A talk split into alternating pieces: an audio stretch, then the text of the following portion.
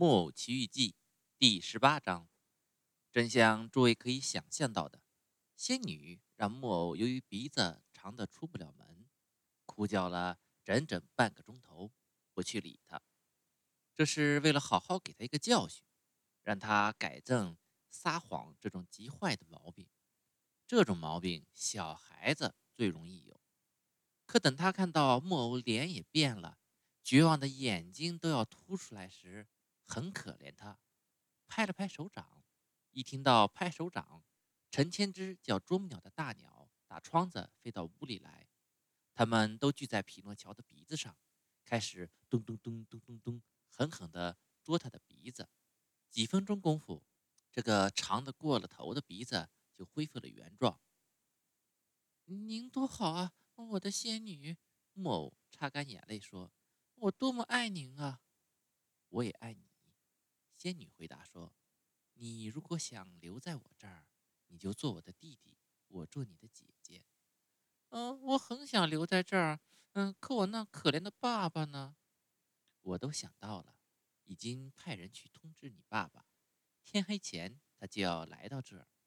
真的？匹诺乔高兴地跳起来，叫着说：“那么，我的好仙女，如果您答应的话，我想去接他。”我急着要拥抱这位可怜的老人家，他为了我吃了那么多苦。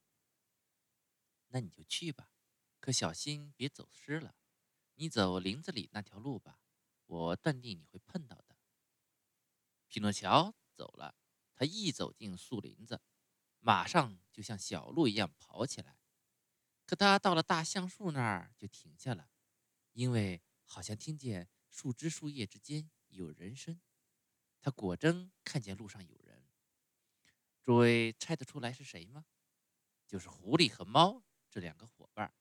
匹诺乔曾经同他们一起在红夏旅馆吃过一顿晚饭。是我们最好的朋友，匹诺乔。狐狸叫着，把他又抱又亲。哎，你怎么在这儿？哎，你怎么在这儿？猫跟着又说了一遍。说来话长了，木偶说。我顺便跟你们讲讲，可记得那个夜里，你们丢下我一个人在旅馆里吗？我走出来，在路上遇见了两个杀人强盗。呃，两个杀人强盗。哦，可怜的朋友，他们想要什么？他们想抢我的金币。啊，真该死！狐狸说。啊，该死极了！猫跟着又说了一遍。可我撒腿就跑。嗯，木偶往下说。嗯，他们跟着就追。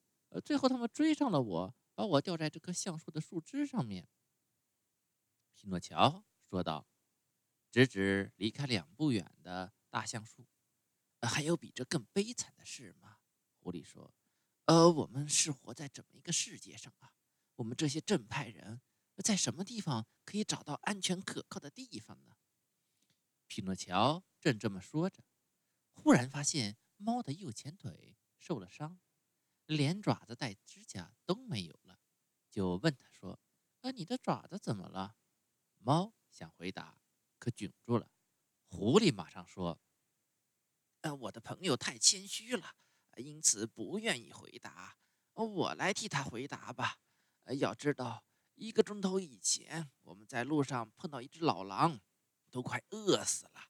他求我们施舍点什么给他，可我们没有什么好给他的。”连一根鱼骨头也没有。我这朋友真正慷慨大方。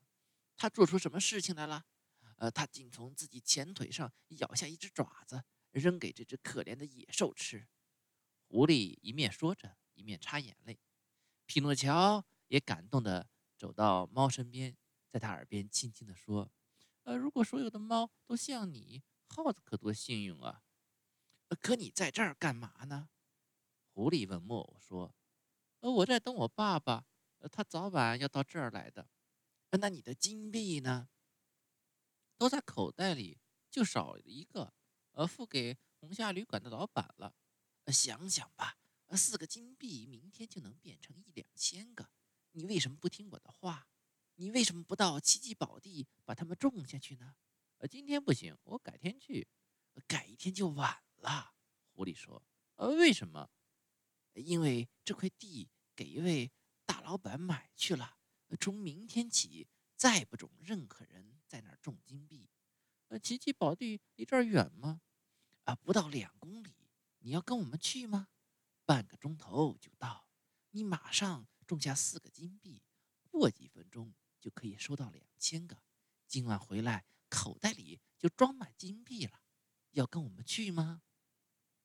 匹诺乔没马上回答，因为他想到了善良的仙女，想到了年老的杰佩头，还想到了会说话的蟋蟀。给他的劝告，可是最后他就像一个全没脑筋、全没心肝的孩子所做的那样，也就是说，他点点头，对狐狸和猫说：“啊，那咱们走吧，我跟你们去。”于是他们上路了。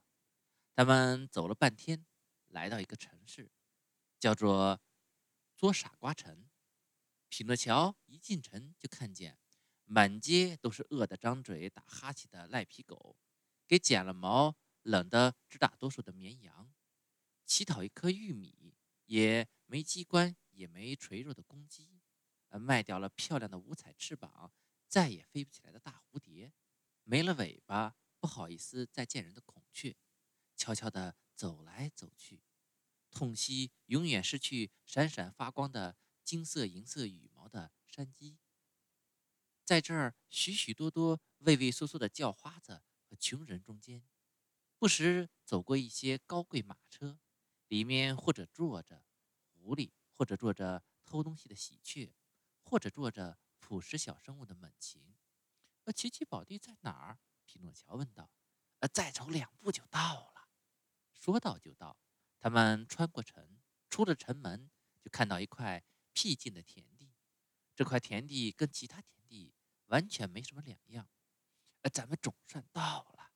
狐狸对木偶说：“现在你弯下腰，在泥地上挖一个小窟窿，把金币放进去吧。”匹诺乔照狐狸说的办，他挖了一个窟窿，把剩下的四个金币放进去，然后用点土把窟窿重新盖起来。现在，狐狸说：“你到附近水沟里打桶水来，浇在你种下金币的地方。”匹诺乔。走到水沟那儿，因为没有桶，就从脚上脱下一只鞋子，装来了水，浇在盖住窟窿的土上。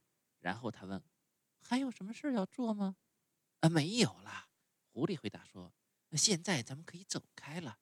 呃，你过二十分钟回到这儿，就看到一棵矮矮的树从地里长出来，呃，所有的树上都挂满了金币。”可怜的木偶高兴得忘乎所以。对狐狸和猫千谢万谢，答应送他们最好的礼物。